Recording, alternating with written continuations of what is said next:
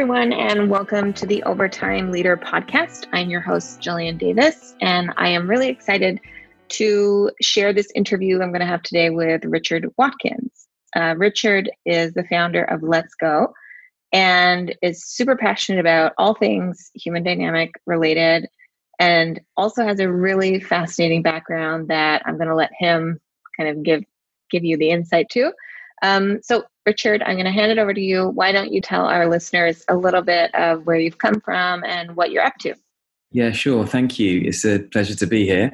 Um, so originally my background, I actually started my career as a modern apprentice. I was sixteen and left school and uh, joined B P, the oil company. And I was a scientist there, or a, initially like a laboratory assistant, and then um, did a chemistry degree and was working in labs, uh, developing new engine oils for ships. So I was sort of doing all of that for about, um, about eight years, uh, working in the oil industry and doing that sort of stuff. And then I made a jump and I did innovation consulting. So working to create new products, brands and services, mostly like consumer facing stuff, um, at an agency called What If. Um, and so, and I did that for about another eight years and lived in China for a year and South Korea for a bit and traveled all around the world for mostly big brands and consumer facing brands. And then left that in two thousand sixteen. Uh, and then really was started off just as an independent consultant doing strategy and innovation projects, worked in the Philippines with coconut farmers, helping an N G O build a resilience program, but also was working with a massive insurance company on how do their values live more in the organization. So kind of broadened out from, uh, let's say, consumer-facing innovation to sort of a wider, these kind of complex problem-solving projects. And then I that's where I built my way into what I do now and what Let's Go, Let's Go does, which is helping um, organizations with collaboration. And, and by collaboration, I mostly mean complex problem-solving projects that span across boundaries. Um, so that's like my journey, I guess, into it. And now what I do is a range of things from sort of training to actually helping support big complex projects and, um, uh, yeah, building tools so that to build the capability of people in big organizations to collaborate better. Mm. And I know that collaboration is one of our um, favorite hot topics because right. It's modern organizations, you know, and, and everything's like a matrix. Collaboration has really become one of the biggest skills that not only at a leadership level, you know, everyone needs to understand how to collaborate better yeah. with one, one another. So I've got so many questions about I mean, the biggest one, transitioning from scientist to innovation consultant. I can't yeah. imagine what that transition was like, but I want to make sure that we, we get into um, kind of your insights on yeah. the challenges of working across boundaries and how individuals and teams can, you know, work together on collaborating better. Yeah, right. Well, I think the first thing to say on that is just that actually um, working in a lab is is a is a real um, is is not so dissimilar actually from working on an innovation project or a or even like a cost saving project or anything. Any of these kind of when anytime you've got a complex problem that needs a load of different people to solve it together, I think it's actually ultimately it's less about what the topic is and it's more about the group dynamics. Like mm-hmm. actually, how do you gather people around the problem where the problem's too big for anyone to take on on their own? And I think that's where I realized is actually, because I thought it was weird as well, making that jump. And then actually it's, it wasn't as weird as I thought, because in the end, it's just groups of people trying to solve complex problems together. I mean, I think the main, one of the big hurdles that I would say to collaboration in big organizations and probably anywhere is the sense that there is that some, that collaboration is something that you should always do or that is always right in every situation. And And and I and there's can be a bit and there's a bit of a backlash, if you like, against collaboration, because there's some sort of sense that you should be collaborating on everything. But everyone who's trying to get anything complex done knows that that's an absolute nightmare. and that to try and collaborate on everything or with everyone is is just bogs down your day and you never get anything done. And I feel like as important as knowing uh, how to collaborate, I think it's also important to know when to take something and just execute yourself, or when actually to realize that a particular, like someone might want to collaborate with you, but that might just, they just might want to get something out of you or have you help them. And also realizing that, which is why I always think of, if collaboration is getting things done in groups, um, then it's always worthwhile when we're talking about collaboration to think, what am I trying to get done? And what's the group that is going to help me get that thing done? Or what group am I part of, or am I contributing to? And what is that group trying to get done? So collaboration isn't some, isn't good in itself. It's only good if it's helping you get stuff done in a group. Agree. And you know, it's interesting when you said that, taking those, that small amount of time at the start around like, what do I want to get done mm-hmm. and who do I need to get that done?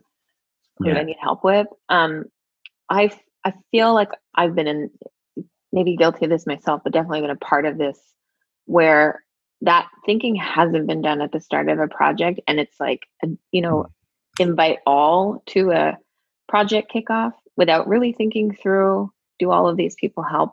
And most importantly, yeah. what what expectation do I have from all these people? Because person needs to wear a different hat. And sometimes you just need some advice from someone with experience. They don't need to contribute at eighty percent where someone yeah. else. And I think that, that that sense that to inv- that for good involvement, we should involve everyone all the time yeah. is an is an absolute dreadful thing. A, a, a way that I've started to think about it is, let's say you've got ten people in a meeting and the meeting is sixty minutes. Um, that's like six, six minutes each to speak. Mm-hmm. Um, if you put twenty people in that room, that's not, you've not doubled the engagement, you've halved it, because yeah. people have got three minutes each. And and so often, like I've been part of meetings where you've got thirty people and you're expecting to solve something complex together. But if you've only got, let's say you've got three minutes each uh, in, in a conversation, right? What can you say in three minutes? You can just about introduce yourself. And so I think that, I think thinking about involvement and like thinking about the amount of time and then dividing it by the amount of people is quite a good shorthand to realize the damage that you do as you, with every ex, with every extra person that you introduce. Um, so yeah, and I think your, your point about um, starting projects off and actually being thoughtful when you start projects off is again, is a, it's like, what, I can never remember which round it is. There's that phrase, isn't there? Something like more speed, less haste. Or more haste, less speed. I never know which way round it is, but but basically the idea that by rushing around, you don't always get more done. And like sometimes we, by taking a pause to actually consider, like, what are we trying to get done? Who's the right people? What do we need to make this project really successful? What have we learned from previous projects? Like that time will pay you back ten times, but everyone seems to want to like rush ahead and like solve the, solve the problem straight away. But they yeah. don't. And actually on the flip side, I, that made me think about some, sometimes people who don't take the time to think about the role that they play in those projects. And if you're mm. an overachiever type A, you will, you want to give a hundred to every single project. Yeah. And it can be like debilitating and mm. not taking that time to think, actually, why, why am I involved? What do they need from me? You know, how much time do I need to spend on this really? Um, because I just see people everywhere being completely stretched into, you know, multiple, and we were talking about this pre-podcast, but being stretched in like seven different directions and not knowing what hat they need to wear. Yeah. Yeah. I mean, I, I mean, I completely agree. I think, I feel, I don't know. It's it's a funny one because we, I mean, mostly people are, I mean, busyness is the, is the word that everyone says, like, how are you? Oh, I'm busy. And I feel like the, like you're saying, I think, I think we should be collaborating on the big, important, complex projects that are going to really deliver some kind of step change in how we're working. And on loads of the things that are like, it's also, I guess, and I know you talk about this a lot, but like the focus is super important and knowing when, when things are not priorities. Um, yeah. Is, yeah. yeah. Huge. Okay, so how does someone know when it's time to collaborate? Uh, yeah, I mean, I think, ooh, yeah, everyone, I think there's always, I sort of say there's sort of three things that it needs to be important. Um, it needs to be complex, um, and it needs to need alignment. So it needs to be important enough to invest in, because collaboration does can take up more time and takes up more resource, right? So if it's not important, then you, then you've got a really good question, which is, is this worth the time that it's going to take? The second point is complexity. Like if the problem, if you know sort of what the answer is already, sometimes people try and get people together because they think that collaborating will get everyone on board. Mm-hmm. But actually, sometimes I think that's when it's really good to sell your idea rather than try and collaborate on it. And actually, if you can just be honest that that's what you're doing, like maybe it's not so complex and maybe someone already knows what the answer is. And then maybe the answer is just to sell the idea. And so instead of inviting people to collaborate, you say, hey, I've, I've got this proposal. I'd love your buy-in. Well, let me sell it to you. So the idea that it needs to be, you need to not know what the answer is. Otherwise, what's the, That's the point. What's the point? So important, complex, and then it needs to need alignment. Like, the thing that you're creating has to affect other people. And again, things that are just within your, let's say you're a leader and it's completely within your area of control and it's not really going to impact anyone else, then you might be tempted to bring people in to collaborate. But in a world where everyone's overloaded, it's worth interrogating whether that's what people actually want. But again, if you do really need alignment across the organization, or you think, I don't know, like you're trying to redo your sale, your pricing strategy, and you've got you've got three different product lines, and you need all those product owners, right? Clearly, you need the product owners to to to to align around what you're going to decisions you're going to make collectively. So that's where you really need, and and and again, this is where, like, I mean, politics is part of collaboration, bringing people together so that together you can work through a problem and come with a shared solution. Because I think in good collaboration, you sort of enter as separate entities and you exit as one entity, right? You, you're no longer just the collection of individuals, you're kind of the group, mm. right? Good collaboration, and that's a collaboration that isn't overloaded with people, that is important enough, that is a real challenging, tricky issue. When you come out, you're, you're not there going, oh, that's my idea, that's your idea. Somehow something else has happened. And you've actually, you're like, oh no, we're, we're kind of one on this. And I think that's the goal of, um, well, that's what happens when collaboration works well. Yeah. So important, complex, and needs alignment. And what what can people do to, you know, move that um, effectiveness of collaboration forward? I mean, I'm sure you've seen a lot. Yeah. I mean, I'd love your. Yeah, I'm sure you've got loads of experience with this as well. Like, um, I think I think one of the, the the thing that I talk about the most probably is just having better conversations, mm-hmm. and. and and sort of speaking the truth about things, even when that's difficult. So not hiding from conflicts um, or differences. Like, let's say me and you are collaborating on something, and our, like our incentives might not be perfectly lined up. And I feel like in collaboration, that's fine as long as we admit it. Um, so if we know that our, like, we can have a conversation and you can say to me, Richard, like, I know you want this for this reason, but I want this for this reason. How can we come together around that? Whereas if we don't have that conversation, then it becomes a like a almost like the dark arts yeah. of me trying to get what I want, you trying to get what you want. And we're not honestly saying, no, we want different things. But if we can have that adult to adult conversation, then it actually doesn't have to get in our way, because I can acknowledge that your needs and wants are valid, and you can see that my needs and wants are valid.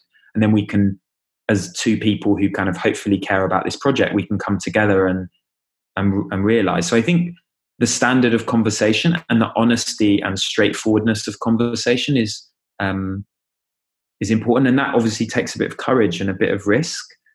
Uh, but I feel like the best collaborators aren't ones that hide from the truth or, or try and like paper over differences.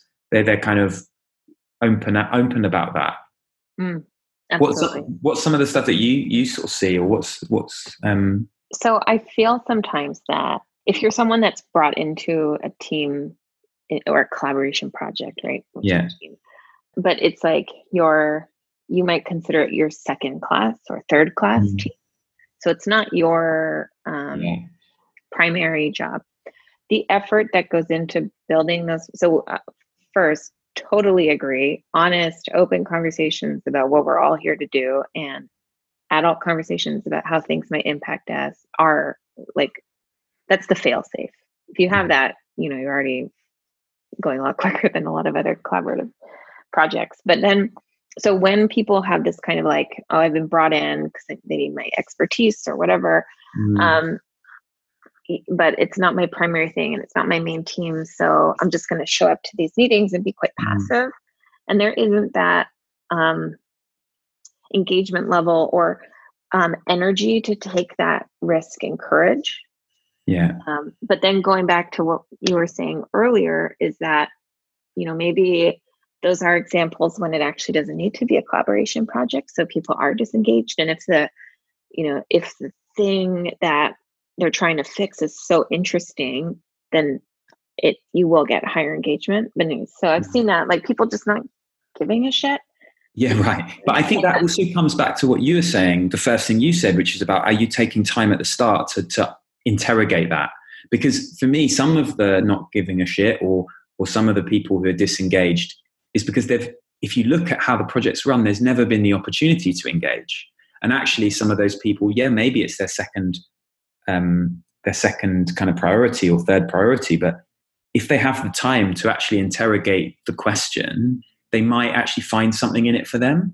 Like actually, maybe this is a really great opportunity for them to take a step up, or maybe this is a really great opportunity for them to learn about how another side of the organization works, or about how sales integrates with legal, or whatever it is. Yeah. And and I think that's where you've got to not think of like people's buy-in or commitment. You can't take that for granted. Like if you're running one of these projects, like having a moment with everyone going, okay, what is in this for everyone? Mm-hmm. Here's what I want to do, or here's the yeah. task. But like, yeah.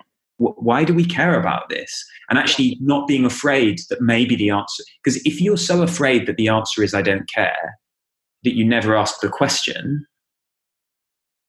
you never get to learn. Whereas actually often there is something that people care about. And sometimes, like I've been in collaborative projects where I've assumed that people don't really care. Um, and actually when you have the conversation, you say, oh, I'm not sure. Like what, what do, you find that people really do. And this is a sort of outside of work um, example, but I was working um, with a group of artists around the world on a project um, where different artists were working on each other's, basically building on each other's artworks. Um, and sort of we were posting them around the world, and it was called the Airmail Project. And I did it with a L A artist um, uh, as my main collaborator.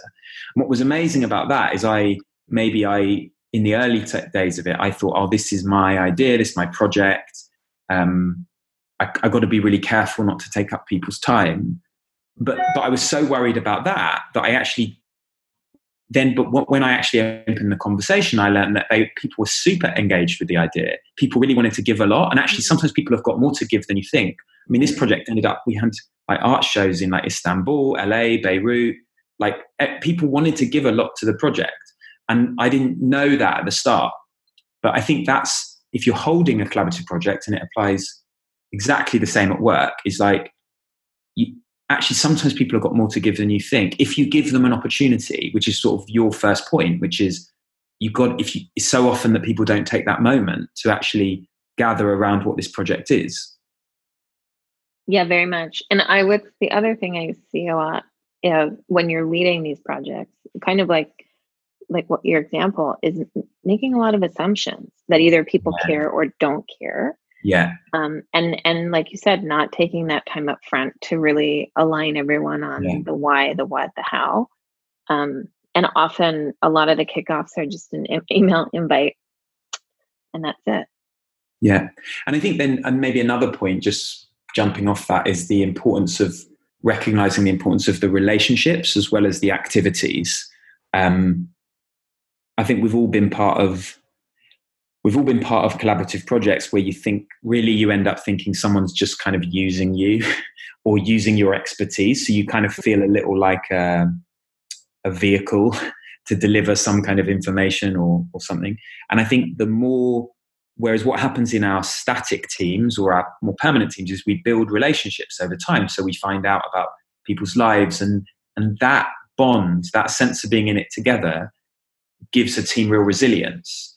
And I think sometimes in collaborative teams, we're so in a rush for the activities, we forget the importance of the relationships. But the relationships are what give those collaborative teams resilience. So even, of course, that's not to say if you've been in a team for ten years or five years or two years even, that's really different from being thrown into a collaborative project. But if there's the care taken to actually invest a little bit in, oh, who are you? Who am I? Like, hey, let's, I don't know, maybe that's going out for lunch or having a drink together. Like, these kind of activities aren't uh, nice to have. They're, they're, they're actually investing in the resilience of the team. Because inevitably, if you're taking on something complex, something's going to go wrong. Someone's not going to, someone's going to under-deliver on something that, that through not, not through bad intentions, but just something's not going to be delivered well. Um, maybe a problem is going to be trickier than you first thought. Maybe um, you're going to hit a kind of internal roadblock that you didn't predict. Like, these are all really normal experiences in collaboration, collaborative projects and working across boundaries. And the more you have invested in the relationships, the more you essentially have the resilience as a as a collaborative team to bounce back from or um, heal from difficulties or challenges. Okay, so I, how do you kind of fast track that? Because a lot of, if you are with a team for five years, for example, mm. you you know learn from being together, from being around different projects, so going through those yeah. highs and lows, understanding each other, all that stuff. How do you accelerate that on a, because let's assume what we're seeing, collaborative projects are a bit more short term. Yeah. How, how can you accelerate that? So Daniel Coyle's got a book called The Culture Code, and he wrote about high-performing teams in loads of different environments, um, like sports teams, uh, like Navy SEALs, like, you know, some business teams. And one of the things that he talks about is um, uh, is he talks about, because everyone knows that psychological safety is important in teams and vulnerability and connections is important. But he basically talks about how the engine for that, you assume that trust happens when almost like when there's enough trust, then actually people get vulnerable. And he basically found that in the highest performing teams, it's the opposite. It's, or it happens the opposite way around, is mm-hmm. that by being vulnerable, trust is built.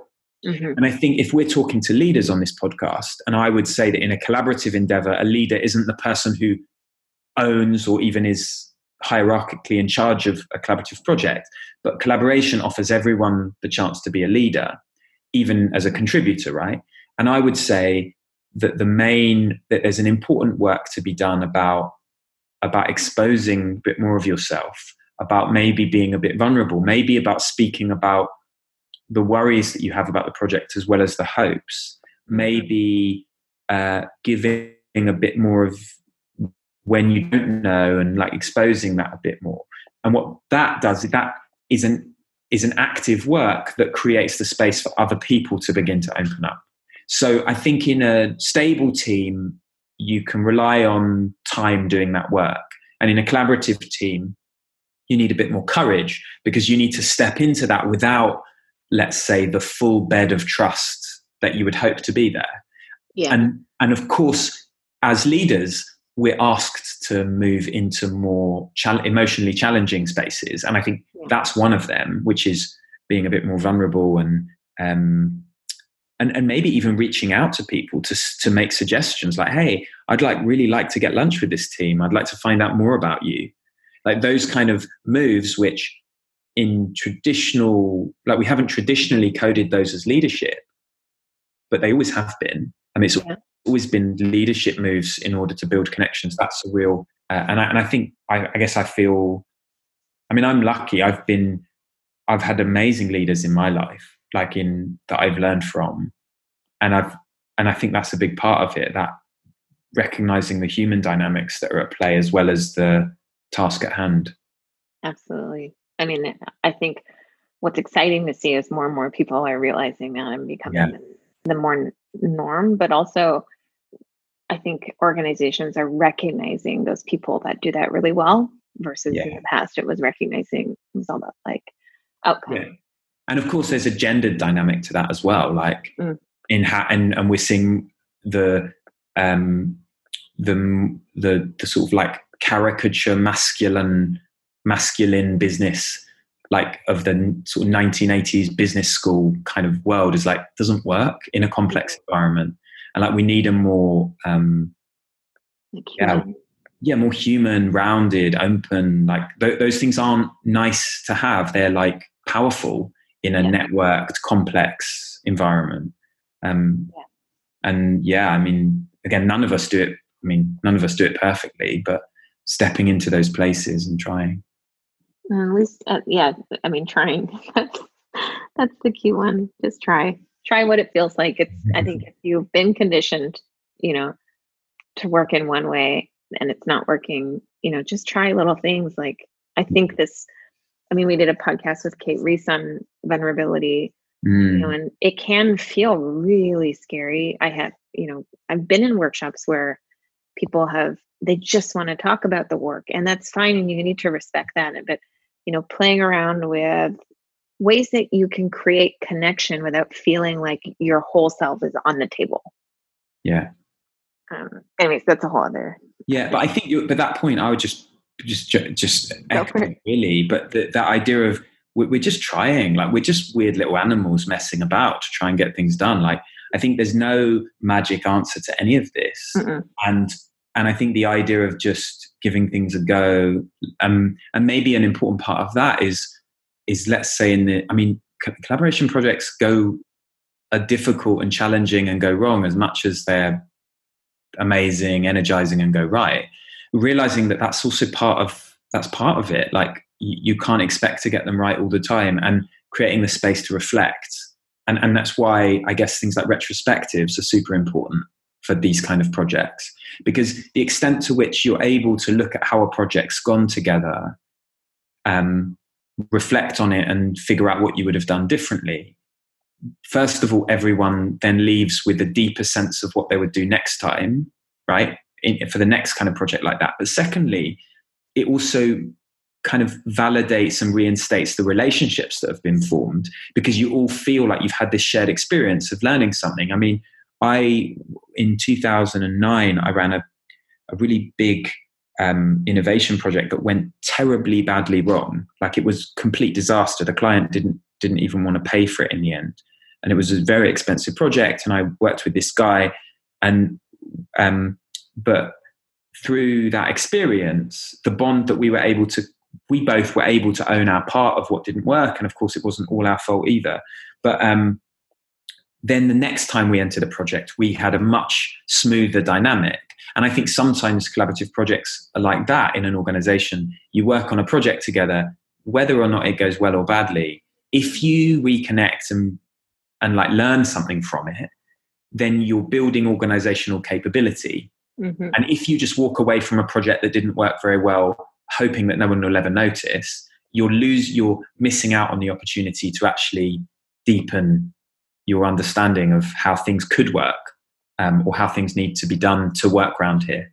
So on point. I think for me, when people talk that, like the buzzword around failing, yeah, failing for me is when you do the latter and mm. something doesn't go as planned. This is not a failure. Um, but if you don't take the opportunity to pick out the learnings and build that organizational capability, and you just kind of brush it off and pretend it never happened, or yeah. then that's failure. But it's not a failure when you're learning, and you can't learn if you don't try. Yeah. And I, and I actually have, I mean, I feel a bit funny about the word failure, because I think it's, I think the way it's been used is in order to pierce a bubble, right? Like, oh, it's good to fail. And actually I think there's the, the truer thing is what you've said, which is we don't need to fail fast. We need to learn fast. Yeah. And when we learn fast, like clearly not everything's going to work all the time, but it doesn't mean, it doesn't mean we're not. Yeah. I think it's a it's a funny word that's sort of buzzing around at the moment, isn't it? Totally agree. I'm grateful that it's buzzing away from the echo chamber, that word fail. I want to, I'm mindful of, of time, and yeah. I want to check in with you to see if there's anything else you'd like to share with our listeners today? Yeah, I mean, I think maybe the one thing I would just say more from the, the, what, the work that we do at Let's Go is we have, a, I guess, a, a way of, I think one of the things about collaboration is having an ordered way to think about it so that you can think about it clearly. So we've talked a lot about, I guess, some of the complexities and, and, and all of this. And I think this is great. But I think it also can really help to have a more ordered way to think about collaboration. Um, and that, I guess, is a lot of the work that I've done and what I built Let's Go from. So I did a TEDx talk uh, yeah. last year in Italy, and um, which kind of outlines, I guess, some of the key dynamics that I think we need to interrogate.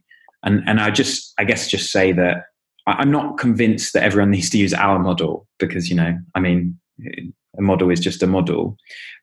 But I would say that that I think having a shared language for collaboration across the system is really important, and having a way to interrogate the projects that you're doing that is kind of, that manages to contain both this, both the things like the relationships, but also things like the tasks and the key performance indicators and the financial implications and all of that. So having a holistic way to look at the projects that we're part of. And so realizing, yeah, and so having having a system or a structure or a model to think about it, I think is really valuable as well, because it is it's such a we are dealing with complexity, and complexity um, can be overwhelming. And I think these days we talk a lot about leaders needing to handle complexity, but actually I would say that we need tools to handle complexity. That's all the other complexity that we we navigate. We navigate with simple tools. And I think tools are important in collaboration as well. Yes, having that stuff people can rally around, right? Instead of just being in yeah. And then, and then not everything's just different people's ideas in their heads, but stuff can be on the wall or on the on the floor, or um, a bit more grounded. And the collaboration cards, which is one of our tools, uh, is a really, I guess, is is is a is one of the things that we do that that people really appreciate, because it brings these conversations down to very grounded, practical uh, conversations about group dynamics and about how we navigate the dynamics of groups. Um, so yeah, I, that, I'd, I'd sort of throw that into the into the ring. But um, I like it. Well, and I'm going to make sure that we link both to the cards and your TED Talks. It is really good. No, thank you. And it's. Um, Yeah, no, I think it's a it's an interesting world. It's the trouble with the world is it's so full of um, it's so full of bullshit uh, that it's nice to be having a conversation around like quite yeah quite grounded. Um, like in the end, I think sometimes leaders need to also know that they can trust their experience. Mm. It's not yeah the world of work is changing and it's new, but also ultimately we're just working in groups to try and get things done, and actually. That's something that every human can do. And and I think creating the space for honest conversations and honest reflection is important. But um, anyone who makes collaboration sound sound like it's rocket science is um, is not to be trusted. Absolutely not. Um, oh, well, thank you so much for your time and insight. It's been an absolute pleasure. And yeah, I love I love having no bullshit conversations about yeah. um, the real world. And, you know, these yeah. are hurdles that, yeah, we just, at the end of the day, we're just people trying our best. That's all you can rely on. You're very good at it, which is why I'm grateful to be on the, on the podcast. Oh, thank you. Um, well, thank you, everyone, for listening. I have no doubt that we're going to have Richard back on in the future to talk more in depth about the different things that, that he is working on. So thanks again, Richard. Thank you. Thanks, Jillian.